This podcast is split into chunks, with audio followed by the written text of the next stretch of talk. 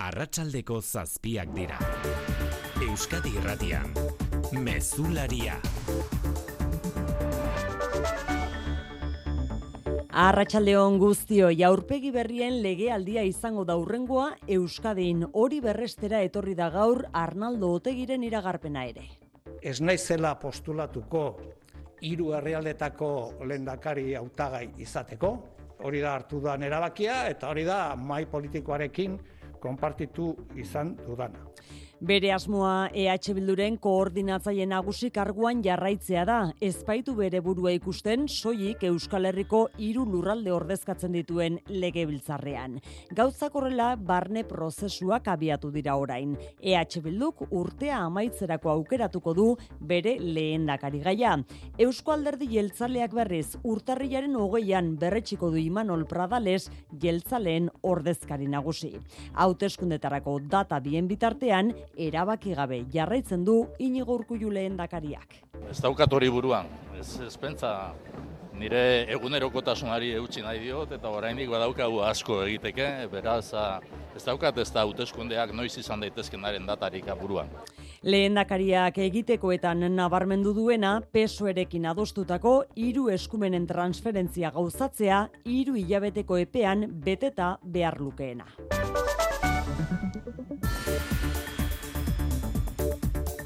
Aurpegi berrien legealdia aipatu dugu hasieran eta hori berrestera dator irungo udaletxean gaur arratsaldean gertatu dena ere. Hogeita bat urteko ibilbideari amaiera eman eta alkate karguari uko egin dio ezoiko osoko bilkuran Jose Antonio Santano sozialistak Madrilen du etorkizuna garraio ministerioan estatu idazkari. Ekaitzagirre agur unkigarria izan da irungo udaletxean bizitu duzuena arratsaldeon. Arratxalde maioian hogeita bat urte zaginte makila izan ondoren unkituta egin dio karguari uko Jose Antonio Santanok zutik jarrita irakurri duen agurreko mezuan. Urte zirrara garriak, biziak eta ederrak izan dira. Eta asko gozatu ditut. Privilegioa eta erantzukizuna izan da. Une paregabeak partekatu ditut pertsona bikainekin. Eta pertsonalki bizitako oroitzapen asko eramaten ditut betiko nirekin. Udal batza aretoa beteta zela, entzun duzue, eskerritzak izan ditu, irundarrentzat, alderdi sozialistako familiarentzat eta baita gainerako udal alderdietako ordezkarientzat ere. Gora beherak gora behera horiek guztiek aitortu diote santan hori irun bere jardunaren erdigunean jartzea eta elkarrizketarako erakutsitako prestutasuna. Amar eguneko epea du orain udalak, alkate berria aukeratzeko, bitarte horretan Miguel Angel Paez lehenengo alkate ordea izango da, behin behinean alkate, bolo-bolo dabilen izena, aldiz Kristina Labordarena da. Santanok bihar egingo du zina Madrilen, han egingo dio kargu berriari zin, gaur irun goratuz amaitu du agurreko itzaldia. Y quiero en este adiós unir mi voz a las vuestras para gritar Gora Irún. Gora! Hori irunen duela orduete gertatu dena eta hauteskunde girotik atera eta ere bada zer kontatua xikerresna larratsaldeon. Arratsaldeon bai. Ertzain bate ustez pistola lapurtu eta indarkeria matxistagatik aurrekari larriak dituen gizona aske utzi du berriz ere epaileak. Iturri judizialek jakinarazi dutenez, ertzaintza bilatzen aritu den gaztea bere kabuz joan da gaur goizean deklaratzera barakaldoko epaitegiak pasaden ostiralean hala eskatu ondoren eta fiskalak ez du eskatu ura espetxeratzerik. Hortaz, pistolaren lapurretaren ingurukoak ikertzen ari den epaileak aske utzi du emeretzi urteko mutila amabostean behin epaitegira agertzeko baldintzarekin. Lan eriotza Nafarroan berrogeita amala urteko langilea hilda zintruen igon teiatutik erorita. Industria enpresa batean lanean ari zela amabost metroko altueratik erorita hilda foru poliziak jakinara zituenez eta ikerketa zabaldu dute lan ezbeharraren nondik norakoak argitzeko. Gasteizko Mercedesen berriz, azpi kontrata bateko langile baten eriotza ez traumatikoa gertatu da, beraz, aurten da berrogeita mar lan eriotza izan dira Euskal Herrian lab sindikatuaren zenbaketaren arabera. Bestalde, Zabailako espetxean, asteburuan bere ziegan urkatuta azaldu den berrogeita zazpi urteko presoak buru osasun arazoak zituen eta tratamenduan zegoen. Salak eta elkarteak salatu du bakartuta zutela presoa, baina hori ukatu egin du Eusko Jaurlaritzak. Euskal Autonomia Erkidegoko hezkuntza lege berriari ezezko botua emateko proposatu die oinarriei EH Bildu. Batzar telematikoa egiten ari dira uneotan prozesuaren ingurukoak azaltzeko eta bilkidek bihar arratsaldeko zazpiak arte izango dute botoa emateko aukera. EH Bilduk dio Eusko Legebiltzareko gehiengo zabalak adostu zituen oinarrizko printzipioak bertan behera utzi dituztela legearen tramitazioan EAJak eta PSEek eneko handueza PSEren idazkari nagusiaren zatain zuzen, albiste ezin hobea litzateke EH Bilduren ezezkoa, bere esanetan koalizio subiranistak eraikuntza nazionala egin nahi lukeelako legearekin. Eta ekialde hurbilean suetena biegunez luzatzeko akordioa egin dute Israelgo gobernuak eta Hamasek. Katarren eta Egiptoren bitartekaritzarekin adostu dutenez, Hamasek beste hogei baitu askatuko ditu bi arretzitan eta Israelek berriz irurogei preso palestinar. Beraz, suetena ostegun goizera arte luzatuko litzateke gazan eta ordura arte laguntza humanitario gehiago sartuko da bertan. Hain zuzen, unra agentziak jakinarazi du ur edangarria gaur eraman dutela lehenengoz gaza iparraldera pasaden urriaren zazpiaz geroztik. Kiroletan, Xavier Muru, Arratxaldeon. Arratxaldeon. Futbol gaua izango da gaurko Euskadirratian, Girona eta Atletik aurrez aurre gaueko bederatzietatik aurrera. Bai, Montiliben izango da ligako neorketa, zurigorriek etxetik kanpoko bideo onari heldu eta partidua irabazi nahi dute, garaipenak berriro osalkapeneko bosgarren postua emango lioke balberderen talderi, Gironak hori bai, partidu bakarra galdu du denboraldi honetan. Realak anuetako zalen fideltasuna lagun izango du etzi Salzburgoren kontra txapeldunen ligako partiduan. Eta ez iraztu, datorren larun batean derbia izango dugu sadarren osasona eta real aurre. Puntu bakarra lortu du jago barasateren taldeak azkeneko lau partiduetan. Eskuz binakako txapelketak ostegun honetan izango du lehenengo jardualdiko azken partidua. Eibarren itzordua, Elordi eta Rezusta, Elezkano eta Martijaren kontra. Laboral kutsak babestuta, eguraldia eta trafikoa. Jaso dezagun eguraldiaren iragarpena euskalmeten, Naiara Barredo, Arratxaldeon. Arratxaldeon, ba eguna bustitik eta giro motelarekin amaituko dugu. Horrekin batera, iparmende baldeko ere nahiko zakarribiliko da batez ere kosta partean. Eta udazken giro honek jarraipena izango du bihar ere, odeitzu egongo da eta euria egingo du batez ere iparraldean eta goizean. Era horretan, egun amaitzrako leku gehienetan atertuko du. Eta temperatura maksimoi daukienez, biharrez dugu aldaketa handirik espero. Minimoak aldiz, igo ingo dira pixka bat eta era horretan bihar goizeko lehen orduetan gaur baino hotz gutxiago egingo du.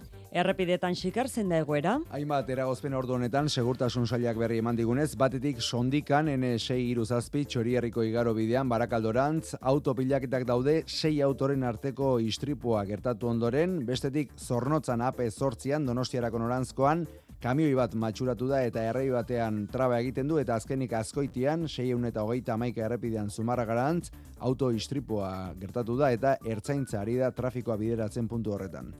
Albistegiaren sarrera amaitzeko, atzera egingo dugu rokaren historian.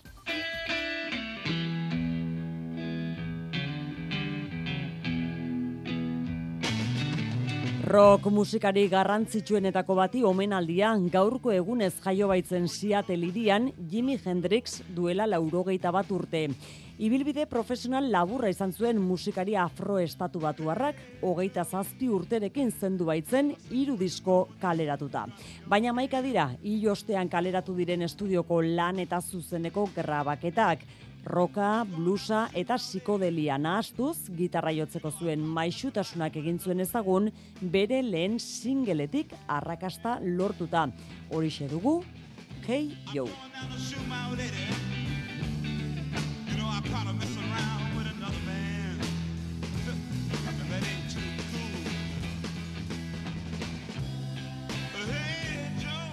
Arratxaleko zazpiak eta bederatzen minutu, teknikan eta errealizazioan xanti gurutxaga eta mirari egurtza.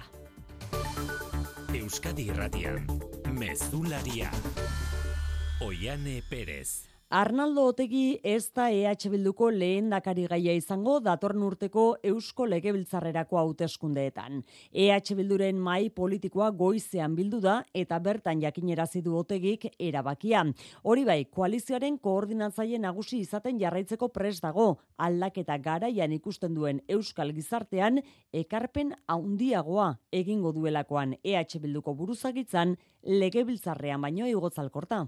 Aspaldi hartua zuen erabakia ez da lendakari gai izango EH Bilduko koordinatzaile karguan jarraitzea da Arnaldo Tegiren asmoa. Koordinatzaile orokor bezala postulatuko naiz datorren kongresuan, aurreratuko dugun kongresuan, zen eta gauza asko eta prebizio egiten dizuet gaur hemen, gauza asko aldatuko dira datozen aste hilebete eta urteetan, Euskal politika gintzan, eta hemen bakoitzak eman behar du, eman behar duen tokian. Aldaketa garaian ikusten du Euskal Herria zazpi probintzietan aipatu du eta aldaketa horretan zubigintzan gainontzeko alderdi eta eragilekin harremanetan egin lezakela ekarpen handiena uste du otegik. Azken aldiko protestak aipatuz, Euskal Gizartean balore berriak nagusitzen ikusten ditu eta EH Bildu da horiekin ondoen bat egiten duen indar politikoa bere ustez. Otegik ez ez esan da, koalizioak orain jarri du martxan lehendakari gai hautatzeko prozesua, urtea amaitzerako izena jakingo dugula aurre ikusi du koordinatzaileak pistarik eman gabe eta EAJaren erreleboaz galdetuta berriz. Beste alderdien barne prozesuei begira errespetu azaldu du, baina Imanol Pradales onela definitu du Euskadi Ratiari emandako elkarrizketan.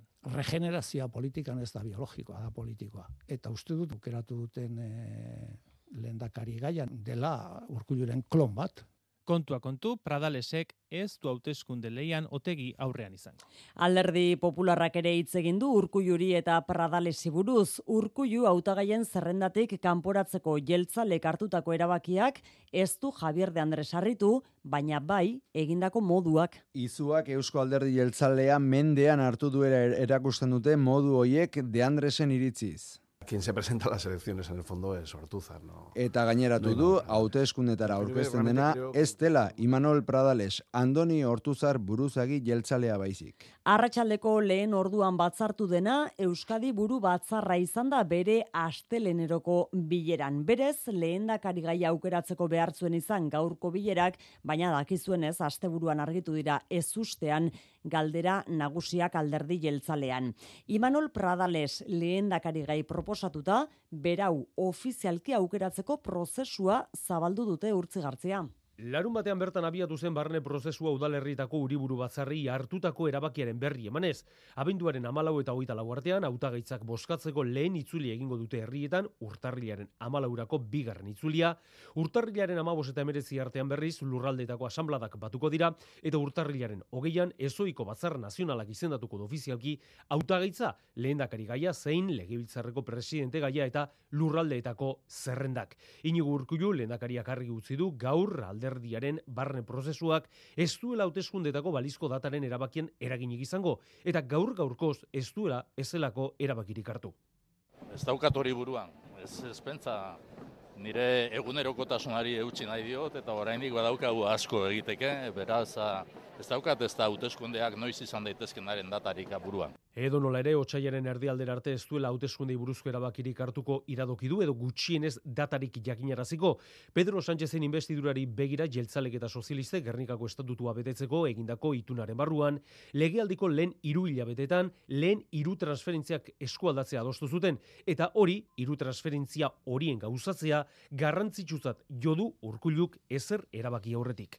Bada sozialistek uste dute Eusko Alderdi Jeltzaleak eta EH Bilduk egindako hautagai aldaketek mesede egingo diela urrengo hauteskundeetan. Hala uste du Patxi Lopezek kongresuko bozera maleak sinistuta eneko handuezak sorpresa emango duela. Eta zentzu horretan eneko handuezak PSR-en idazkari nagusiak hirugarren lehendakari sozialista izan nahiko luke eta argi esan du Madrilen PSek ez duela lehendakari egingo EH Bilduren hautagaia.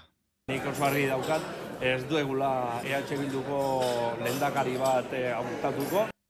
Eneko handuezak izpide izan du aldi berean hezkuntza legea ere gosari horretan, bere esanetan, albiste ezin hobea da, EH Bilduk ezezko ematea hezkuntza lege berriari, koalizio abertzaleak eraikuntza nazionala egiteko tresna gisa, erabili naizuelako hezkuntza handu ezaren hitzetan. Hain zuzen ere, EH Bilduko mai politikoak hezkuntza legari ezezkoa ematea proposatu die bere oinarriei. Bi arratsaleko zazpiak arte dute afiliatuek botoa emate izateko aukera, aixunaro zena. Bai, legearen azken testua da berrogei horri aldeetan idatzita utzi dute, asteazkenean legebiltzarreko hezkuntza batzordean onartzeko. Espero bezalaxe, ez da bai handia eraginduen hizkuntza ereduen inguruko aipamena, jasota geratu da legearen hitzaurrean, jeltzalek eta sozialistek adostutako zuzenketa aintzat hartuta. Eta EH Bildu kritiko, hezkuntza zarago agian, jaularitza ere adostu dutela iradoki du Arnaldo Tegik Euskadi Irratiko goiza gaur albistegian. Agian, PNV eta PSOEk ez dutelako bakarrik hezkuntza legea paktatu, baizik eta posible da datorren legislaturarako gobernua paktatu dutela ere bai, eta horren trukean, herri honetan, segurazki, eukiko dugu, eskuntza lege bat, herri honen interesa defendatuko ez dituna. EH Bildurentzat izan ere zerezean geratu dira, hezkuntza akordioan adostutako oinarriak eta azken erabakia afiliatuen eskutzita lege berriari ez ezko ematea proposatu du. EAJak dio legea hobetu eta akordioa lortzen ahal egindu direla, EH Bilduren irurogeita mar zuzenketa onartu edo erdibidetuz. Eneko handu ezarentzat aldiz, albiste bikaina da EH Bilduk ez ezko ematea legeari, bere esanetan eraikuntza nazionala egin naizuelako legearekin. Bada beste modu bat erretirorako aurrezteko. Azalpen harri ezan bardu. Etorkizuna nola planifikatu ondo uler dezazun. Dena azaltzen dizun horbaitek soilik lagun diezazuke erretirorako aurrezten. Gure gestoreek adibidez, laboralkutsaren biziaro aurreikuspen planak. Azaldu, ulertu, erabaki. Laboralkutxa, bada beste modu bat. Munduko zestalaririk onenak Winter Seriesen daude bosgarren jardunaldian, goikoetxea eta lekerika, agirreren eta del rioren aurka. Gaur gauean, ETV baten. Endain eta altzariak itziarren, logelak, sofak, armairuak, laksiko etxoiak, sukaldeak eta etxetresna elektrikoak ere bai, beti aurkitzen duzu egokiena eta deskontu bereziak, aparkaleku propioa, irumila metro kuadroko erakustokia. Nolatan etzara ba endain eta altzariak bisitatzera etorriko itziarrera. Zato, zato, itziar gainera, merezi du eta. Endain eta altzariak, larun batean irekita goizez eta arratsaldez eta interneten mueblesendaieta.com. Budapesteko Franz Liszt Gambera Orkestra kursal ezenan. Istban Bardei biolontxelistak zuzenduta jaidenek biolontxelorako idatzitako bi kontzertuak eta Mendelsonen laugarren sinfonia italiarra interpretatuko ditu. Budapesteko Franz Liszt Gambera Orkestra azaroaren hogeita marrean kursal auditorioan. Sarrerak kursal.eusen.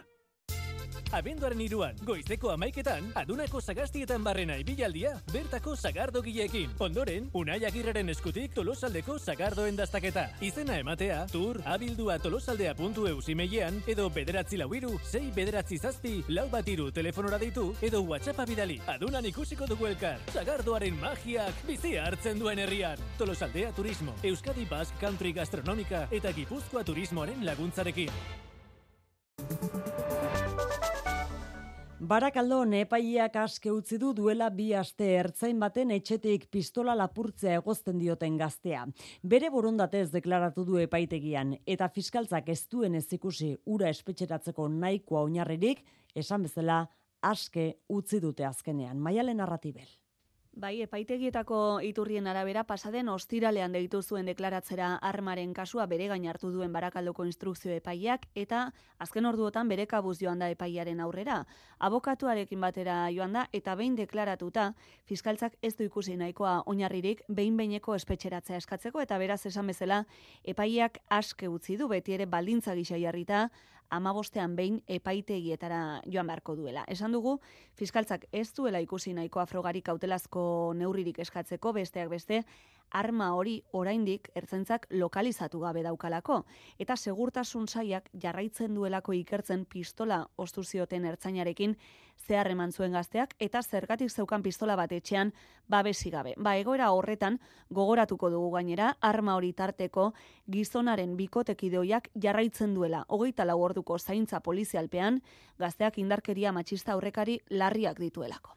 Zabaiako espetxean hilik agertu den presoaz berriz, xehetasunak eman dituzte arduradunek azken orduetan. Tratamentu psikiatrikoan zegoen, baina ez zuten sartu suizidioen protokolo sisteman.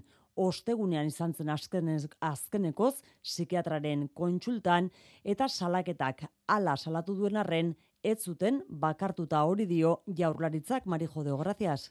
Eusko Jaurlaritzak ukatu egin du larun batean hilik agertu zen presoa bakartuta zegoenik salaketa elkarteak salatu bezala. Justizia zailak argitu duenez, berrogeita zazpi urteko gizonezkoa errespetuzko dateitzen den moduluan zegoen, beste larogei presorekin batera.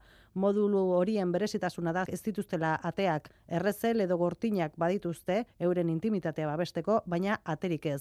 Eguenean presoak bere buruaz beste egin baino egun bileenago psikiatraren azken kontsulta izan zuela azaldu du nerea melgo Zaragoza Justizia Zailburuak. Zabaiako osaso mentaleko zentroa bazientea zen eta bere psikiatraren jarrapena zuen. Joan den ostegunean izan zuen bere azken kontsulta.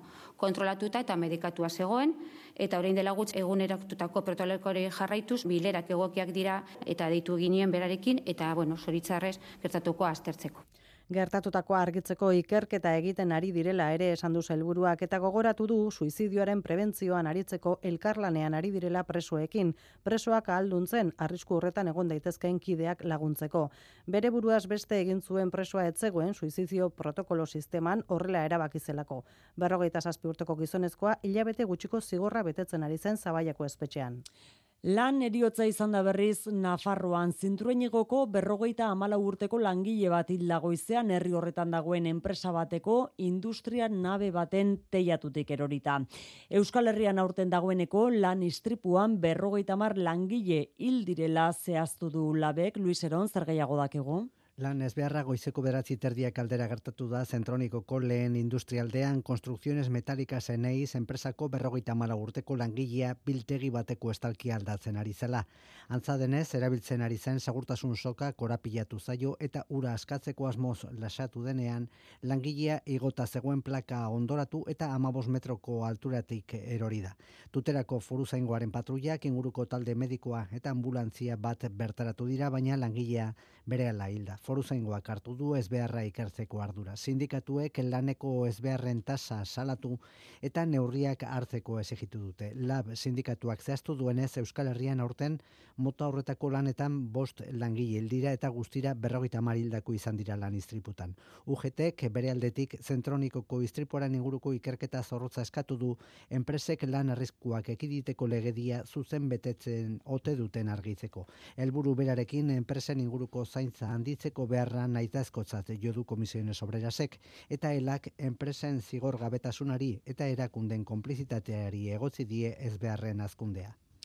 Asteburuan gaueko aixialdi lotuta izandako istiluen ondotik, koma egoeran jarraitzen du bestalde atarrabiako dali dantzalekuko atezainak. Gertakariarekin zerikusia duelakoan, bi pertsona atxilotu ditu foru zaingoak. Bilbon berriz, lau salak eta jarri dituzte moma dantzalekuko segurtasun langileen aurka bi erasoak argitzeko, zabalik jarraitzen dute ikerketek jokin erregarai. Koma egoeran jarraitzen du atarrabiako dali dantzalekuko atezainak berrogeita bi urteko langilea borrokan ari zen talde batengana gerturatu eta bitartekari lanak egiten ari zela ukabilka jaso zuen. Lurrera erortzea eragin zion erasoak buruan kolpe hartuta eta larri eramantzuten erietxera. Bi pertsona atxilotu ditu foru zengoak ustez kolpea emateagatik bata eta polizia aurrean oldartzeagatik bestea. Atxilotuak bihar deklaratuko dute epaiaren aurrean. Bilbon udaltzaingoa gertatutakoa ikertzen ari da gaur goizean udaltzaingoaren miribilako komisaldegian bi salaketa jaso ostean. Atzo beste bi jaso zituen ertzaintzak. Laurak moma dantzalekuko segurtasun langileen aurka lesio delituengatik jarritako salaketak dira. Igande goizaldean piztu zen talde borroka Rodríguez Arias kaleko dantzalekuaren atarian eta segurtasun langileek esku hartu zuten ura sakabanatzeko. Sare sozialetan zabaldu dira gertakariaren bideoak eta bertan atezainak ikusten dira lurrean zauden gazteak kolpatzen. Erasotuak izan ziren lau gazteek jarri dituzte atezainen aurkako salaketak. Zauriekin baina guztiak daude etxean ez dago inor ospitalean. Ekialde hurbilean Gazako suetena beste bi egunez luzatzea adostu dute Israelek eta Hamasek. Orain arte bezala baitu bakoitzeko hiru preso Palestina arraskatuko dituzte eta ez da borroka ez bombardaketarik izango gutxienez ostegunera arte. Bitartekariek negoziatzen jarraituko dute aldi berean sueten iraunkorra lortu nahian. Mikel Aiestaran eite beren berri emalea ekialde hurbilean Arratsaldeon. Arratsaldeon, treguaren berrogeita zortzi orduko luzapena adostu dute Israelek eta Hamasek Katarrek informatu duenez, eta egun hauetan akordioaren egungo baldintzak mantenduko dira. Edapenak beste hogei baitu askatzea albideituko du irurogei preso palestinarren truke. Albistea truke abian jartzeko atzerapenak markatutako egun batean heldu da. Eguneko lehen ordutik arazoak izan dira Hamasek aurkeztutako zerrendarekin, baina azkenean arazoak gainditu dira eta gauean zehar islamistek amaika baitu entregatuko dizkiote gurutze gorriari. Israelera iristen direnean, Israelek hogeita mairu preso, hiru emakume eta hogeita marradin gabe askatuko ditu. Gazak berrogeita zortzi ordu gehiago izango ditu bombardaketari gabe eta egunero berreun kamioi sartuko dira laguntza humanitarioarekin. Eta Dubain ostegun honetan hasiko da COP hogeita zortzi klimaren goi bilera testuinguru oso kezkagarrian. Ikerketa zientifikoen arabera planetaren temperatura ia iru gradu igoko da, egungo politikekin jarraituz gero behintzat. Gizakiak ezarritako marra, gradu terdiko mugaren bikoitza da hori. Planetaren berotzeak artikoari eragiten dio gehien eta glaziarren urtze prozesua oso azkarra ari da izaten Groenlandiako disko badian. Bertako komunitate batekin izan daizketan Mikel Reparaz EITB-ko lankidea. Ian kortzen goizero doa arrantzara bere ontzi txikian. Disko badian nora ezean doa zen eunka izebergen artean doa, bakailagoaren bila. Izebergoiek Groenlandiako glaziar haundienaren zatiak dira, itxasoan urtzen ari da inoiz baino azkarrago. Izotzik ez dagoenetik jendeak diru gehiago irabazten du. Fiordoan sartu gaitezkeelako mi arraina harrapatzera. Mi arrainez gain janek bakailaoa arrantzatzen du eta baita itsas txakurrak eizatu. Belugak eta narbalak eizatzen ditugu abendutik otsaiera. Larogeita bost beluga baino ezin ditugu harrapatu. Gutxiegi. Artikoko itsasugaztunen batzordeak babestutako espezien harrapaketa kuotak negoziatzen ditu. Naima Elbani altuna zientzilari bilbotarra bertan ari dalanean, eiztariekin bitartekari lanak egiten. Ardura zeizatutako e, itxatxakurra jatea, izango dau, seguruenik e, karbono astarna askoz txikiagoa eta komunidadean bertan ere efektu positibo asko handiagoak, uelbako tomateak importatzea baino nukera. Species that uh, are uh, reliant on a very constant. Temperatura hotz egonkorrei esker bizi diren espezieak etorkizunean desager litezke, dio Mario Akuarone, biodibertsitatean adituak.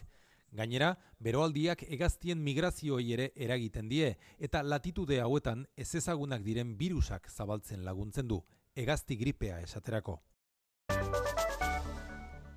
Enpleguaren Euskal Legeari azken onespena eman diote gaur Eusko Legebiltzarrean osoko bilkuran behin betiko onartu aurreko urratsa izan da. Aukera aurka bozkatu dute EH Bilduk eta abstentziora jo dute berriz Elkarrekin Podemosek eta Alderdi Popularrak maialen. Bai, osoko bilkuran behin betiko onartu aurretik, legebiltzarreko lan batzordean azken onespena eman diote enpleguaren euskal legeari, EAIota eta PSren aldeko botoekin, eta elkarrekin Podemosen eta Peperen abstentzioekin. Ekainriko legebiltzarkide sozialistak ziurtatu du legeak bermatuko dituela lanerako eta prestakuntzarako eskubide gehiago. Garantizar poder adaptarnos a los cambios sin que nadie sea expulsado del mercado laboral. Lanbideren bitartez lanerako prestakuntza pertsonalizatua jasotzeko eskubidea izango dutela herritarrek, enplegu eskaintza guztiak bateratuko dituen sarea ere sortuko dela eta amar mila biztanletik gorako udalerriek enplegu planak garatu beharko dituztela. Hala ere, legea hankamotz gelitzen dela iritzita, decepzio hitza erabili due bilduk besteak beste, ez dituelako arautuko oraindik transferitu gabe dauden politika pasiboak tartean langabezia sariak. Gizarte ekimeneko ikastetxetako lan gatazkari lotuta berri, zakordiori gabe amaitu da sindikatuen eta patronalaren arteko bilera. Lan hitzarmena berritzeko negoziazio mailaren bileran ez da inolako aurrera pausorik izan sindikatuek jakitera eman dutenez eta eutxi egiten diote datorren abenduaren amaikatik amabostera deitutako bost eguneko grebari.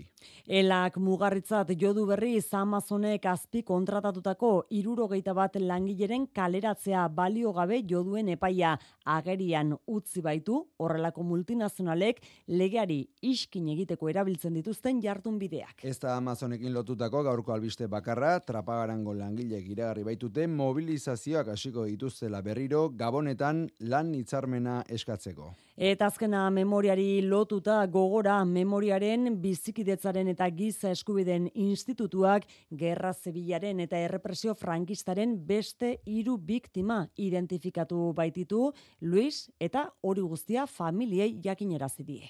Kasu esanguratsua Hipolito Berasategi alkalderena da. Ondarretako espetxetik igaro ondoren esekutatu eta desagertutakoen artean identifikatutako lehen kasua baita. Burgosko Bribieskan jaioa Donostian bizi zen eta mila bederatzerun da hogeita maseiko azaroan fusilatu zuten oi hartzunen. Feliz Rodríguez Arana Tolosan jaio eta pasaian bizi zen milizianoaren gorpuzkia Begoñako Ilarriko obi komunetik berreskuratu zuten 2022an, beste berrogeita hiru gudari eta milizianoenekin batera. Eta badajotzeko Quintana la Serenako Francisco de la Cruz Orellana urduñako espetxe frankistaren biktima bertako Ilarriko bederatzigarren identifikatua da.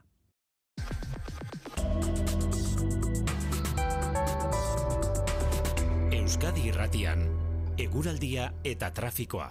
Anain zauzti, errepidetan arazoak? Bai, arratsalde komplikatua errepidetan, donostiako saiesbidean intxaurrondo eta ospitale artean, arreta eskatzen du segurtasun sailak motor batek ez beharra izan, eta gero ez da inor zauritu, baina autopilaketak eragin ditu ez beharrak. Eta trafiko astuna dago, erandio eta leio artean, bizkaia seieun dagoita mazazpi errepidean, duela ordu bete izan dako ez beharraren ondorioz, eta trafiko motela, baita ere, azkoitian, gipuzkoa seieun dagoita maika errepidean, zumarragarako bidean auto batek ez beharra izan ondoren. Euraldiaren iragarpena jaso behar dugu, Naiara Barredo Euskalmeten. Yeah. Ba eguna bustitik eta giro motelarekin amaituko dugu. Horrekin batera iparmendebaldeko haize ere nahiko zakarribiliko da batez ere kosta partean. Eta udazken giro honek jarraipena izango du bihar ere. Odeitzu egongo da eta euria egingo du batez ere iparraldean eta goizean. Era horretan egun amaitzerako leku gehienetan atertuko du. Eta temperatura maksimo idauekienez bihar ez dugu aldaketa handirik espero. Minimoak aldiz igo ingo dira pixka bat eta era horretan bihar goizeko lehen orduetan gaur baino hotz gutxiago egingo du. Mesularia, gertukoak. Ardogintzaren inguruko balio haundiko prestakuntza espezializatu eskeniko duen eda, edariak eta ardoa kampusak bi egoitza izango ditu. Bata gazteizen eta bigarna guardian. Eraikin berria izango da arabako herriosakoa eta aurrikuspenen arabera 2026ko irailean hartuko ditu lehenengo ikasleak. Eusko Jaurlaritzak eta Arabako Foru Aldundiak Bas Kulinari Centerrekin elkarlanean bultzatutako proiektu hori, Janire Gerenabarrena, gaur aurkeztu zaie ardogintza sektoreko ordezkariei. Guardian ardoaren etxetik gertu eraikiko dute kampus berria 2500 metro kuadroko eraikin bitxia izango da eta berau diseinatzeko arkitektura lehiak eta antolatuko dute. Eraikin berriak unibertsitate prestakuntzara, ikerketara eta ekintzailetzara bideratutako espazioak izango ditu. Ardogintza ardatzartuta, balio handiko prestakuntza espezializatua eskaintzea eta talentua erakartzea izango dira kampus berriaren helburua karantzatapia ekonomiaren garapen jasangarritasun eta ingurumen zailburuan eta ekimenak bertakoari eusten dio nazioarte maila proiektatuz eta garrantzitsua da. Formakuntza bai, berrikuntza, baita ere ikerketa izango dira lerro nagusiak. Hasi hasierako formaziotikan goi mailakoraino iritsi arte. Edarien sektorea eraldatu eta nazioarteko berrikuntzaren erreferente bihurtu nahi du kampusak. Aurre ikuspenen arabera, Guardiako kampusak 2008an hartuko ditu lehenengo ikasleak, aurrez 2008 lauan ikastaro espezializatu batzuk eskaintzeko moduan izatea espero da. Iruñean udalak bost mila dei inguru jasotzen ditu urtean, irian dauden gabezien berri emateko. Iritarren dei horien ia amarretik zortzi, eremu berdeetan dauden arazoak, argiteriari lotutakoak edo garbiketarekin harremana dutenak dira. Bada udalak iruñea brigada izeneko taldea aurkeztu du. Bere egitekoa, iritarrei komunikatutako arazoei, aste bakar batean, konponbidea ematea aitor perez. Iritarren handik heltzen diren kexa edo abisuei bataz beste hiru astetan ematen zaie gaur egun erantzuna. Erantzuna emateak ordea ez du esan nahi arazoa konpontzen denik horregatik Kristina Ibarrola alkateak garrantzi berezi emana izan dio Iruñea brigadari. Se van a resolver en el plazo de una semana. Alkatearen hitzetan erantzuna ematea zarago amabos bat lagunek osatuko duten talde honek arazoa astebeteko epean konponduko du. Astero heltzen diren abisuen artean lehentasunak markatuko ditu hiri kontserbazio arloak eta zazpiegunen buruan Iruña brigadak konponduko ditu. Lehentasuna segurtasunari lotutakoak esaterako jende asko pasatzen den gune batean lurrean izan daiteken zuloren bat apurtutako baldosak argiteriari lotutakoak ere berehala erantzutea da. Asmo eta hildo beretik kaleetako garbiketari dagozkionak. Izan ere hiru alor horietakoak dira jasotzen diren amar abisutik zortzi. Gipuzkoan berrez, 2000 eta hogeita lauko erdialderako martxan izango da mubilen eskuzaitzetako egoitza berria. Amar mila metro kuadrorekin, behin tolosan martxan dagoenaren alako lau hartuko duek egoitza berriak ekaitz. Lanak bide honetik doazela eta 2000 eta hogeita lau erdialderako mugikortasun adimendun eta jasangarriaren mobil zentroa prest izango dela aurreratu du Eider Mendoza Gipuzkoako aldun nagusiak. Besteak beste, puntako hiru laboratik jarriko dituzte bertan, enpresek etorkizuneko ibilgailuen probak egin ditzaten. Izango dala Europan dagoen azpiegitura punta-puntakoa, hain justu mugikortasun berrian lagunduko duena. Gure enpresak eta gure zentro teknologikoek bertan aukera izango dute kritikoak diren teknologiak eta beren osagarriak testatzeko, besteak beste bateria elektrikoak, power traina eta hidrogenozko pilak bertan testeatzeko aukera eukiko dute. Zentroarekin batera, aldundiak beste ia berrogei mila metro kuadroko lursaila erosia du sektorearen ezagutza poloa izan asmoduen gunea sortzeko. Polo horretan teknalia, zidetek, bikontek edo tazeit bezalako enpresek izango dute egoitza bat. Kultura leioa. Kultura karabara garamatza arabako foru aldundiak datozen lau urteetarako kultura plana aurkeztu baitu. Lurraldeko kultur sektoreko hainbat eragileren aurrean. Planaren helburu nagusia guzti guztiok kulturaz gozatzeko aukera izatea da. Horretarako kultur eragileen parte hartzea sustatzeko mekanismoak aurrikusi ditu. Alde batetik, arabako kultur batzordea eta bestetik mai sektorialak eratzea. Oier narbaiza. Arabako foru aldundiak bilera egin du kultur sektoreko eragileekin Arabako kultura plana aurkezteko eta lehen iritziak jasotzeko aurkezpen ekitaldian kulturari lotutako ehun bat lagunek parte hartu dute. Planak 2000 eta hogeita irutik 2000 eta hogeita zortzira bitarteko iraupena du, kultura eskubide bat dela kontuan hartuta herritar guztiek kulturarekin gozatzeko eta ikasteko aukera izan dezaten bilatuko du Inma Sánchez Arabako kultura zuzendaria. Konpromitutako lurralde bat proposatzen dugu eta uste dugu ez dagoela politika kultural bat ura orientatzen eta definitzen duen balore zehatzik gabe. Ezin da politika neutroa izan. Jarrera hartzea eta inplikatzea ezinbestekoa da. Arabako foru aldundiaren kasuan, planak definitzen ditu kultura politika bideratzen duten balioak zeintzuk diren. Irudira planak zehaztutako erronka nagusiak kulturaren balio soziala handitzea, kulturaren eta sormenaren sektorea garatzea eta lurraldearen garapen kultural orekatua indartzea, Foru aldundia kultur sektoreko eragile guztien parte hartzea, sustatzeko Arabako kultura batzordea eratuko du, konsulta eta holkurako organo horretan sektoreko eragileak ordezkatuta egongo dira. Horrez gain, mai sektorialak ere aurre ikusi ditu. Bizkaian berriz Bilbok arte erakusketa areto berria du gaurtik aurrera. Uri bitarte berrogei deituriko aretoak gertuko sorkuntza izango du ardatz. Bilbao arte fundazioak bezala. Izan ere hogeita bost urte betetzen ditu Bilboko udalera loturik dagoen erakunde honek eta urte hurren berezi hori ospatzeko modua da nolabait areto berriaren inaugurazioa Iker Zabala.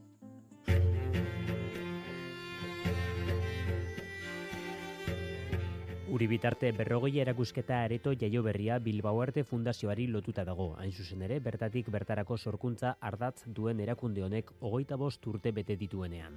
Juan Maria Burto Bilboko alkatea. Uri bitarte berrogeia. Neuri iritzean baintzat zelako espazioa. Londresen dagoela esango balidate, ba sinetsuko nuke. Uri bitarte berrogeiak erantzun egiten dio Bilbok duela hiru hamarkada egindako etorkizuneko apostuari. Ura zurrutia kaleko lokalizazioa bertan behera utzi gabe Bilbao arteren erakusleioak biderkatu egingo dira areto berri honekin. Elena López Camacho areto zuzendaria da. Aretonen zentzua izango da Bilbao arten artistekin egiten den produkzio lana ikustaraztea. Alberto Albor, Nerea Apodaka, June Crespo, Abigail Laskos, Estibaliz Zadaba, Alain Urrutia, Patrick Grijalbo, orotara hogeita bederatzi dira erakusketako artista eta obrak. Artista guzti hauek Bilbon produkzioa egin dutela, marko kronologikoa berdina dutela, azkenengo eta bost urte hauetan zehar pintura, instalazioa, eskultura, argazkia etopatuko dugu hemen, Bilbao arteko bildumaren izpilua izan daitekena. Elburua da uri bitarte berrogei areto jaio berrian, bost bakarkako erakusketa izatea urtean eta taldekako bi.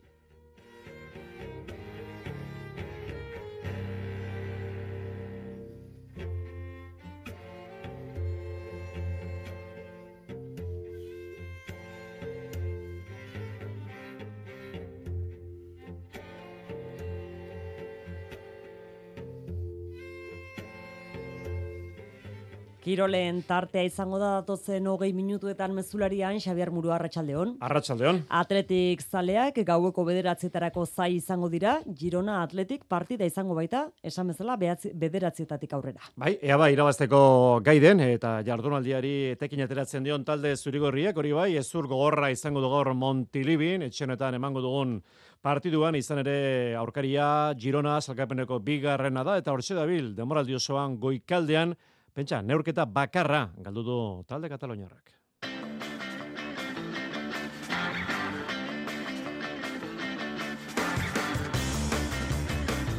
Realak anuetako zalen fideltasuna lagun izango duetzi Salzburgoren kontra txapeldunen ligako partiduan eta datorren larun batean derbia sadarren ososona eta real aurrez aurre. Puntu bakarra lortu du jago barrasateren taldeak azkeneko lau jardualdietan. Eskuz binakako txapelketak ostegun honetan izango du lehenengo jardunaldiko azken partidua, Ibarren itzordua, Elordia eta Rezusta, Elezkano eta Martijaren orka. Euskariko eskuboloi selezioak maila bikaina emandu Txileren eta Lituaneren kontrako partioetan, eta aurrera begira, etzitik aurrera munduko txapelketa, jokoan izango da Norvegian eta Suedian. Saskiboroia Europako partiduak Gernika eta Baskoenerentzat Bizkaitarrek Polonia jokatuko dute asteazken honetan, Arabarrek Valentziaren pistan ostirolean. Entzuleo Karratxaldeon, zazpiek eta berroita bat minutu, ligako amalaugarren jardualdiko azkeneko neorketa, Gironan Montilibin, bertan atletikek, moda-modan dagoen talderi aurre ingo dio, txean partidu bakarra galdu du, Michelen taldeak atletikek ordea hortzak erakutsi nahi ditu gaur, salkapeneko bigarren postuan dagoen talderen kontra, realak salkapeneko bosgarren postuak kendu dio, eta balbarderen taldeak galdutako hori ba, pereskorotu nahi du, horretarako irabaz egin marko dute gaur zurigorriak. Girona Atletik gurean jarretzeko partidua, gaueko bederatzietan, aritz gaiastegi, Arratxaldeon. Arratxaldeon, Xavier. Partidu zaila izango gaur atletikek, zalantzarik ez dago, baina, bueno, ba, erronka polita izango du balbarderen taldeak. Bai, azterketa bat eta eraberan aukera bat ere badauka e, atletikek, e, honen artean e, lekua daukala erakutzi gura du talde zurigorriak demoraldi honetan, sei urte daramatza Europatik e, kanpo eta urten bai sinistuta daude, ba, posible dela txartela lortzea eta horretarako ba, maila eman behar da e, zelai e, gaitzetan. E, Girona ba, hausa balik, elagatzen ari da futbol mundua den ari da ondo egiten, ondo jokatzen du, gainera ikusgarria da ba, bere jokoa, eta eta hori gutxiez, eta defentsan sendua da, eta erasoan e, ikusgarria sekulako joa duen taldea da, gol gehien sartzen dituen taldea baita, Michelek zuzentzen duena beraz, e, gaur Montilibin atletik duen neurketa, ba, biztan da oso gaitza izango dela, baina atletik ere, ba, talde ona da, erasoan asmatzen ari da denboraldi honetan, e, William Sanaiek eta Sanzeteko satzen duten lerroa guruzetarekin batera ba, asmatzen ari da, eta eta horrek errespetua Eh, eragiten die aurkari eta ikusi egin barko da ba defentsako lanean eh, nola erantzuten duen orain arte ba zalantzasko erakutsi ditu Unai Simon haundi batek salbatu du sarri talde zurigorria eta goimaeko taldeen kontra pentsa bataz beste 2,5 gol sartzen ditu partidako etxean e, Gironak ba defentsan lan ona egitea ba derrigorrezkoa da Xavier horren bestez ba erasoan orain arte bezala jarraitu eta defentsan ba orain arteko hobetzea izango da gaur lehiakor izan eta punturen bat eskuratzeko giltza nagusia. Etxetik kanpo ondo ari da atletik, eta eba gaur punturen bate lortzen duen. Horrengoz amaikakorik ez dugu, ez da? Horrengoz, ez daukago amaikakorik, baina gutxi asko, ba, neurketa hasi baino, ke ordu bete tamar minutu lehenago izaten eh, dugu, ba, taldearen amaikakoaren berri, beraz, e, pentsatzen dugu minutu barru gutxi, ba, Ernesto Balberdek aurkorako daukan e, asmoen berri izango dugu. Nahi osunean hitza eskatu, gerarte ere, realak aurrera pausoa eman du, salkapen nagusian, atzo Sevillari bi eta bat irabazita, lehen zatian egindako joko ikusgarriak eta bigarrenen egindako lanak etekina eman zioten Imanolen talderi. Sadiken gol ikusgarriak hau bete hortzu zituen realeko zaleak. Imando algozil. Oso gustora beren beraren gatik eta bueno, ikusi ziren zer nolako ospakizuna eta bueno, bereziki berarentzat oso ondo etorriko da eta bueno, e, dudik gabe ba, bat ematek zalantzak o zalantzakin bazegoen ere, ba, ikusi du sadik e, jokalari ona dela, momentu e, onien daola eta bueno, e, talde honei ere launtzea badukala. Etxeko bosgarren garaipena, aipatu dugu arestian, salkapeneko bosgarna da reala, gaur atletikek, gironan lortuko duen emaitzaren zain. Aztazkenean, Salzburgo bisetari txapeldunen ligan, iman olek ez du zalantzarik, realeko zalek, atzoa noetan eginda bezala, bultz egingo diote talderi partiduro e, estadioa beteta saletuak taldearekin eskertzeko da, nire ustez baita ere jokalariak zerbait ingo dute eh, hori hola izateko, baina, bueno, egindakoa pasada eta jarraitu egin behar eta, bueno, asmoa izango da, e, bueno, a, olakko lehen biziko zati egitea, e, eta, bueno, alba lilma dugu, ba, bueno, gol gehiago egitea eta partiduak irabaztea. Aztazkeneko partidua gaueko bederatzietan realearenan eta gaur reala jakitera eman duen berria, elegitea jarri du Mikel Merinok atzo ikusitako txartel horia dela eta. Osasuna indarra galtzen atzeratzen ari da selkapen hausian, azkeneko lau partiduetan puntu bakarra aterata. Amalau horren postuan, amalau puntu ditu, jago barrazateren taldeak.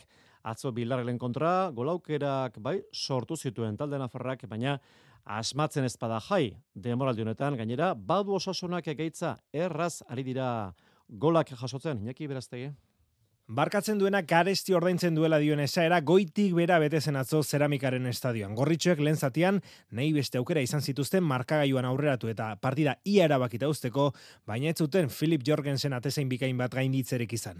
Bigarren zati hasieran partida hildo beretik zioan, harik eta jokaldi azkar batean, baenak Gerard Moreno area barruan aurkitu, honek Moralesi pase eman eta komandanteak ate hautsik zela bat eta utziko egin zuen arte. Bigarren ere, Moralesen eskutik ailegatu zen irurogeita maikagarren minutuan bere zela zelaitik abiatutako kontraraso azkar bat modu dotorean bora bilduta. Osasunak etzuen etxi eta falta jaurtiketa batean, irurogeita emezortzi garre minutuan, katenak sareetara bidali zuen buruz erdiraketa bat. Pozakordea gutxi iraun zuen minutu bat beranduago, aresoren akatz baten ondotik Moralesek errera gainditu eta hiru eta batekoa jarri zuelako bere jatrika eginez. Oso erraz egiten dizkiote golak demoraldi honetan talde gorritxori. Hainbeste, atera jaurti dizkioten azken amar jaurtiketetan amar gol egin dizkiotela. Porrot mingarria, jago barrazeteren hitzetan. Bueno, gutzako porrote mingarri ez. E, lehenengo gole arte partio oso nahi dugu, eta uste dute, ba, bueno, da nahi dugu londo, ba, ba, asmatzi falta izagako bakarrik, eta hori da fulin garrantzitsuena, aukera garbixek euki dugu, baina ez dugu sartu, eta gero, ba, bueno, bat dautzeko horrek, ba, partio aldatu dau, eurek, ba, bueno, defensako lan horretan jarraitzu dabe, junta hau indigeitu, eta gero transizio bizkorrak eh, bilatzi izan euren helburu eta lortu dabe, ez? Eurek hori ondo indabelako eta guk errestasunak emondo guzelako, ez? Eta, bueno, ikusitxe batez lehengo zatixe eta lehengo gola arte partiu zelan jundan, magutzako gaur iruta bat galtzi, ba, oso mingarrixe da. Jada lau partida dira, jarraian irabazi gabe eta amalau punturekin, gora baino, bera begira dago osasuna. Egorari buelta mateko, realaren aurkako derbia irabazi beharko du, sadarren larun bat honetan. Jodezagun berriro Arias Aiaztegi lanki daren gana, agindutakoa betetzera dator, izan ere amaikakoa, badu, dagoeneko eskuartean aritz. Bai, eta espero zen eh, moduan eh, Xabier ez dago barritasunik eh, zeltaren kontra duela mazazpi egun, eh, zelairatu zuen eh, amaikakoaren aldeko apustu egingo du, beraz eh, amaikako horri jarraikortasuna emango dio, bestak beste, bat Jera Juri eta Dani Garzia bere konfiantzazko hiru jokalari, ba, balberdeke minartuta dituelako. Horren bestez, Unai Simonek eh, zainduko du gaurkoan eh, Montilibin eh, lehoien ateatzeko lerroan eskuinetik eskerrera, Oscar De Marcos, Dani Bibian, Aitor Paredes eta Inigo Lekue ikusiko ditugu, Euskarrian e, taldari birika emanez e, Inigo Ruide Galarreta eta Mikel Bezga eta aurrera begira Iñaki Williams eskuine galetik, Nico Williams eskerretik, Oian Zanzetek egingo ditu lotura lanak eta gorka guruzeta izango da futbolaririk aurreratuena. Ea ba, maikako horrekin aukera duen atletik, irabazteko, sanda bezala partidua bederatzietan eta Euskadirratian jarraitzeko aukera izango zu. Gero arte, eritz, urrengo jardunaldia, ama bosgarrena izango da, atletikek larun batean jokatuko du salmamesen, raioren kontra, laurak eta laurdenetan, eta egun berean, gaueko bederatzietan sadarren derbia izango dute osasunak eta realak igantean jokatuko du alabesek Mallorcan arratsaldeko ordu bietan. Alabesek gaur aurretu duenez, irurogeita lau milioi euroko aurrekontua aurkeztuko du eta milioi bateko superabita. Tekina, abendoren hogeita sortzian, egingo du talde arabarrak akzio dunen batzarra. Bigarren mailan gaur amazazpigarren jardualdiko neorketa izango dute, esportinek eta eldensek, gaueko bederatzietan, eta aurrera begira, igandean amore bitak etxean jokatuko du burgozen kontra, gaueko bederatzietan, atzo elxeren zelaian galduta lanean jarraitu berra dagola dio Aritz Zamojekak. Lanera, lanera eta Burgosen partida pentsatzen etxean, e, bueno, aurkari oso gorra izango da, baina bueno, etxean berriro eta gogo gogotsu e, lan handia egiteko astean zehar eta eta puntuak lortzeko etxean. Eta Ibarrek astelenean gaur sortzi jokatuko du Bilarreal beren zelaian eta gaur jakin dugun berria. Ibarrek bihar akzio duen batzarra ingo dula kolisio antzokian arratsaldeko zazpietan. Eta emakumezkoen futbol ligan, ez du izango jardualderik urrengo asteburuan bi aste barru itzuliko da liga, partiduen zerrenda, Sporting Huelva Reala, Barcelona, Ibar eta Atletik Levante. Zazpik eta berroita mar minutu eskuz binakako txapelketa hasi da lehiaketa, oraingoz hiru neorketa baino ez dira jokatu, lehenengo jardualdia osatzeko partitu bat geratzen da. Eibarren, Salandre Segunean izango da jaialdia, Eibarko astelena pilotalekoan ostegun honetan, keperibar, Arratxaldeon. Arratxaldeon, Xavier. Ba, garaipenik argiena, jokatu diren partida hoien artean, eh, Erikakak eta John Marizkurrenak eh, lorturikoa, zalantzarako tarterik guztuen ez duen eh, horietakoa, hogeita bi eta zazpi, hasi eta buka, aurkariak baino gehiago izan ziren, kinielatan goian egoteko bikote favoritoetakoa, jotzen dute askok, jaka eta Marizkurrenarena. Atzelari dominatzaile bat, eta horrelaria inspiratuta errematean errezeta perfektua da, baina elkarrekin ondo hartzen asmatu behar, Erikaka. Aurrelarik lauterritik etortzea, atzelarik ba, akaso partiu gutxixo jokatzetik eta igual guk eukitze dugu saturazio puntu bat, eta behek eukitze dugu ba, ba, gogo, gogo handi hoi ez, eta askotan horrek bat hartzea ez du erresa egiten, baina bueno, azkenen e, lortu beharreko gauze da, eta lehen bailen azte balimagea ba, elkar ondo ulertzen eta eta garaipenak eskuratzen, ba, geroako den erresa izango. Joseba Eskurdia eta Xabi Tolos ere indartsu agertu ziren azkoitian, bikotea osatuz, gogotsu eta eraginkor, atzelariaren zalkainera, indar gorakada da zabaletaren kontra maila ematea, eta horrelariaren zat, gozea berreskuratzeko e, aukera ekarri du txapelketa honek. E, Tolos eta Eskurdia entzungo ditugu. Txapelketako aurreneko partidua Josen kontra jokatzea ba, oso zai eta gorra da, eta bueno, puntu lehen bailen biltzen hastea oso garrantzitsua. Poliki poliki entrenatzen da e, guztua, e, azkeneko bi astontan gauterri da geho deskalsatuta buru despejatu indu bai, eta baina berriz protako oso puntu etorri zait, entrenatzeko gogoa. Estuagoa, seguran atzo jokatu zena, hogeita bi eta emeretzi, Jonan Derrak, Peña eta Albisu nagusi, Artola eta Imazen eh, kontra txapelketak hori ere badauka, teorian, kako txartean, zure ligakoak diren bikote irabazteak plusa ekartzen duela. Hori uste du Jonan Derra Albisuk? Bai, eta aurkari hauen kontra ez, aurkari nik uste zuzenak izango itxulaok bukaeran, eta bueno, e, bagenekin lan imarazola, hasieratik laneko men mentalidade horrekin ateak, eta bueno, nik uste garaipen horrek eman diula ez, e, bat gehiago nahi hortan, ba, egi da regalo bat beste indula, baina nik uste orokorren partiu nahi indula eta guztua. Bat gehiago jona izatea, txapelketak hori dauka, lana beltz egin beharra partidak irabazial eh, izateko, partidak gogorrak eta luziak askotan eh, ateratzen dira. Eta ongi diozu, lehen jardunaldia osatzeko, ostegunean, San Andres eguna, egun ondia Ibarren, Elordi Rezusta, Elezkano bigarrena Martija partida jokatuko da astelenan, Daniel Elezkanok, Jokin Altuna ordezkatuko du. Ederki kepa, gero arte. Gero arte. Atleta Keniarrek nagusitasuna erakutsi zuten atzo Donostiako maratioaren berrogeita bosgarren ekitaldian gizonezkoetan Benson Tunio eta emakumezkoetan Emma Txeruto irabazleak. Euskadiko txapelketako tituluak ere jokoan izan ziren, mutiletan nabarmentzekoa, Imano Larrañaga, atleta azkoitiarrak egindako lasterketa, irugarren bere marka onduta, bi ordu, emeretzi minutu eta amasei segundo. Gustora egindako lasterketarekin. Ba, lasterketa oso oso guztua ez da. Aukana baino denbora hobea egin dut. Bi hogei, bi hogei artean korri motara ateratzea, eta bueno, media zerbait azkarrago pasatu dugu, eta gorputzak ondo erantun dit, lehenko euskalduna, eta lasterketa goiru harrena izatea lortu, eta bueno, nire ametz soberenetan hori sartzen, Emakumezkoetan, miren Josu Bikuña garaile, irordu, amairu minutu eta berrogeita mazazpi segundo. Eta ezin aztu atleta veterano batek egindako marka, munduko marka irurogei urtez gorako mailan. Jon Arzubi alde, korekalari donostiarra, gaur guren izan da faktoria saioan, nekatuta baina ondo, dagoela esan du. Ondo, hanka nekatuta, bai, aujeta dekin nago, eta nekatuta bukatu nun, baina, bueno, mhm. ondo, ondo, pozik. E, bai, egia esan da, askar pasatzen, zait. Bai. Bai, bai, bai, bai, bai, bai, atzo gainera, ba, goita margarren kilometro arte oso ondo ju nintzen, bai. bai, disfrutatu nuen, eta gero bai, sufritu nuen. Donostiako maratoiaren azkeneko berrogeite iru edizioak jarraien egindako Antonio Berasategi idiazabaldarra entzun behar dugu. Lehenengo biekitaldietan ez zuen parte hartu, soldauska tarteko, ondoren guztiak ordea bata beste atzetik osatu ditu irurogeita bost urteko korrekalari honek. Eta ez pentsa, aparteko entramentu korreka saioak egiten dituenek, entzun?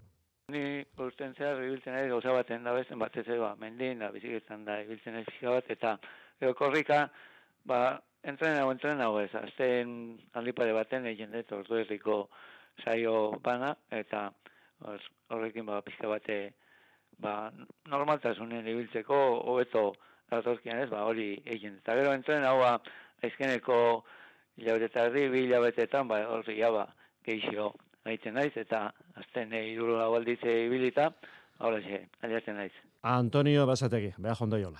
Eskuboloia, munduko txapelketa hasiko da etzi, Norvegian eta Suedian izango da lehiaketa, bi mitartean egunotan Euskadiko selezio ikusi dugu lehiatzen, eta ondo lehiatzen gainera, Lituania eta Chile hartu ditu mendean Jose Maria Paulaza.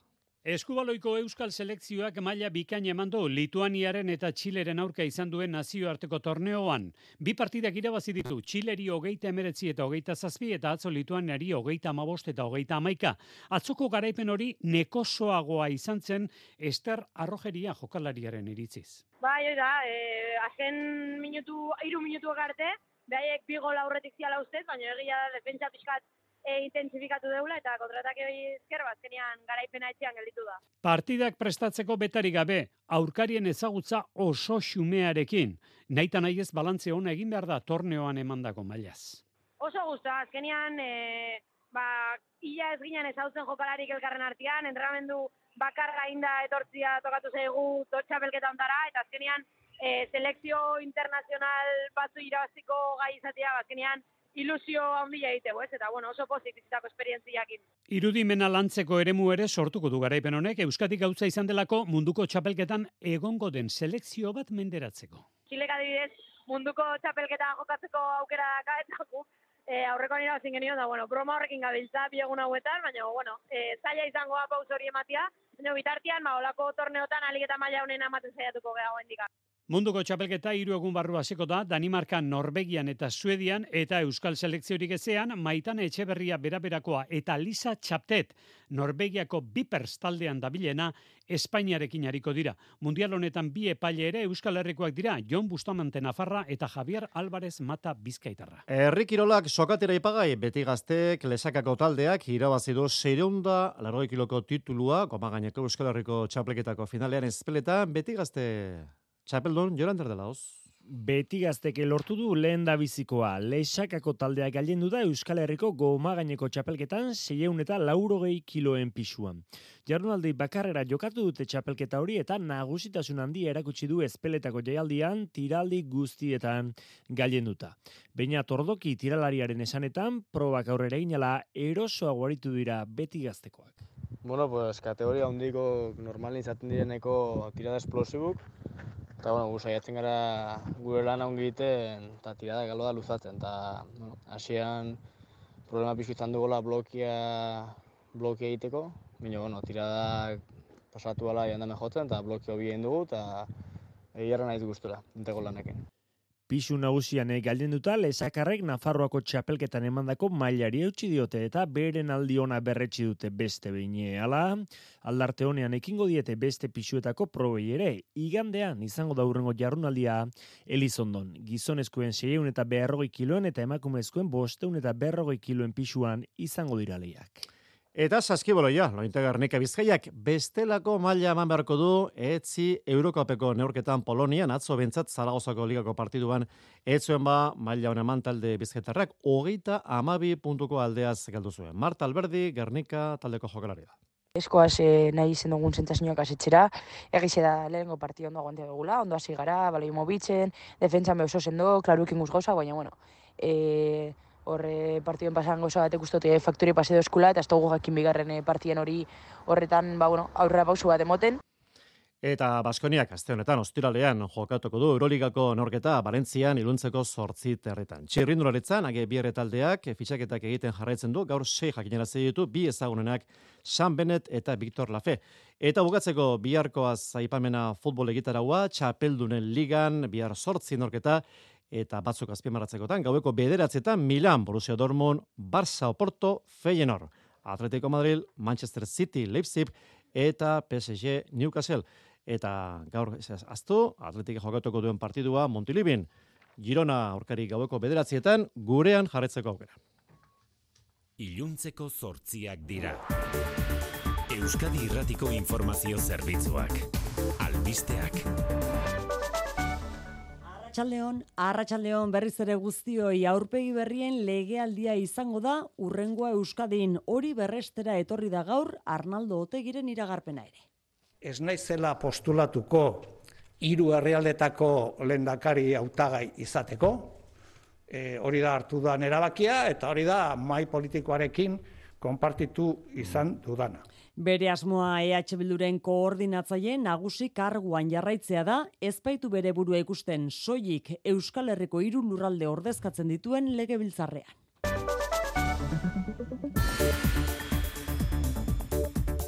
Otegiren aire argituta beraz, xikarresna alarratxaldeon. Arratxaldeon oian, Barne prozesuak abiatu dituzte, EH Bilduk urtea amaitzerako aukeratuko du bere lehendakari gaia, Eusko Alderri Jeltzaleak berriz urtarrilaren hogeian berretxiko du Imanol Pradales Jeltzaleen ordezkari nagusi. Eta hauteskundetarako data bien bitartean erabaki gabe jarraitzen du inigo urkullu lehendakariak. Ez daukat hori buruan, ez, ez pentsa nire egunerokotasunari eutxi nahi diot, eta oraindik badaukagu asko egiteke, beraz, ez daukat ez da hauteskundeak noiz izan daitezkenaren datarik aburuan.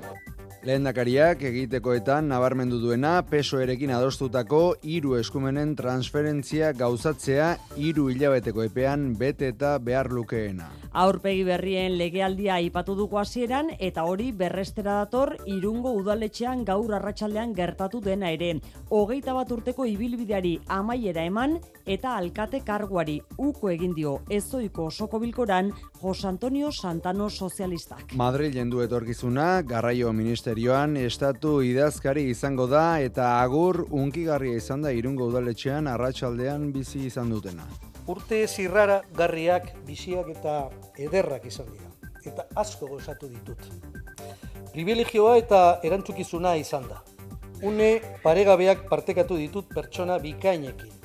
Eta pertsonalki bizitako oroitzapen asko eramaten ditut betiko nirekin. Amar eguneko EPEA zabalduko da orain alkate berria izendatzeko irungo udalean eta Kristina Laborda alkate ordearen izenak hartu du indarra. Politikatik at berri zertzain bati ustez pistola lapurtu eta indarkeria matxistagatik aurrekari larriak dituen gizona aske utzi du berriz epaia. Iturri judizialek jakinarazi dutenez, ertzaintza bilatzen aritu den gaztea bere kabuz joan da gaur goizean deklaratzera barakaldoko epaitegiak pasaden ostiralean hala eskatu ondoren eta fiskalak ez du eskatu ura espetxeratzerik. Hortaz, pistolaren lapurretaren ingurukoak ikertzen ari den epaileak aske utzi du emeretzi urteko mutila, ama ostean behin epaitegira agertzeko baldintzarekin. Lan eriotza Nafarroan berrogeita amala urteko langile bat hilda zindruen igon teiatutik erorita. Industria enpresa batean lanean ari zela, amabost metroko altueratik erorita hilda, foru poliziak jakinara zituenez, eta ikerketa zabaldu dute lan ezbehararen nondik norakoak argitzeko. Gasteizko Mercedesen berriz, azpi kontrata bateko langile baten eriotza ez traumatikoa gertatu da, beraz, aurten jada, berrogeita mar lan eriotza izan dira Euskal Herrian lab sindikatuaren zenbaketaren arabera. Bestalde, Zabaiako espetxean, asteburuan, bere ziegan urkatuta azaldu den beharrogeita zazpi urteko presoak buru osasun arazoak zituen eta tratamenduan zegoen, salaketa elkarteak salatu du, bakartuta zutela presoa, baina hori ukatu egin du Eusko Jaurlaritzak. Euskal Autonomia Erkidegoko hezkuntza lege berriari ezezko botoa emateko proposatu die oinarriei EH Bildu. Batzar telematikoa egin dute arratsaldean prozesuaren ingurukoak azaltzeko eta bilkidek bihar arratsaldeko zazpiak arte izango dute botoa emateko aukera. EH Bilduk dio Eusko Legebiltzarreko gehiengo zabalak adostu zituen oinarrizko printzipioak bertan behera utzi dituztela legearen tramitazioan EAJak eta PSEek. Ba, eneko handueza PSEren idazkari nagusiaren hain zuzen, albiste ezin hobea litzateke EH Bilduren ezezkoa, bere esanetan koalizio subiranistak eraikuntza nazionala egin nahi lukeelako legearekin. Ekialde hurbilan berriz, suetena bi egunez luzatzeko akordioa egin dute Israelgo gobernuak eta Hamasek. Katarren eta Egiptoren bitartekaritzarekin adostu dutenez, Hamasek beste hogei baitu askatuko ditu bi arretzitan eta Israelek berriz irurogei preso palestinar. Beraz, suetena ostegun goizera arte luzatuko litzateke gazan eta ordura arte laguntza humanitario gehiago sartuko litzateke bertan. Hain zuzen, UNRWA agentziak jakinarazitu ur edangarria gaur eraman dutela lehenengoz gaza iparraldera pasaden urriaren zazpiaz geroztik. Eta errepidetan arratsalleen nahasia ari da izaten, zein da oraintzeko egoera txiker? Baira gozpenak iru puntutan bai behintzat, segurtasun sariak berri eman digunez, batetik arrasaten N6 eta hogeita zazpi errepidean bergararako norantzkoan bi autoren arteko istripua gertatu da eta balituke zaurituren bat edo beste izatea, bestetik AP zortzian zaldibarren bilborantz, furgoneta batek istripua izan ondoren garabia lanean ari da, Eta azkenik legution N berreun eta berrogei errepidean barazarko mendatean bilborantz, furgoneta bat matxuratu eta traba egiten du. Euraldiari dagokionez, euri kontuekin jarraituko dugu bihar arratsaldera arte euskalmet. Ba eguna bustitik eta giro motelarekin amaituko dugu. Horrekin batera iparmendebaldeko haize ere nahiko zakarribiliko da batez ere kosta partean. Eta udazken giro honek jarraipena izango du bihar ere, odeitzu egongo da eta euria egingo du batez ere iparraldean eta goizean. Era horretan egun amaitzerako leku gehienetan atertuko du. Eta temperatura maksimoi daukienez bihar ez dugu aldaketa handirik espero. Minimoak aldiz, igo ingo dira pixka bat eta era horretan bihar goizeko lehen orduetan gaur baino hotz gutxiago egingo du. Arratsaldeko zortziak eta sei minutu dira, bete dugu azaroko azken astelena mezularian bihar buelta, arratsaldeko zazpietatik aurrera, Euskadi Ratian, bihar arte ondo izan.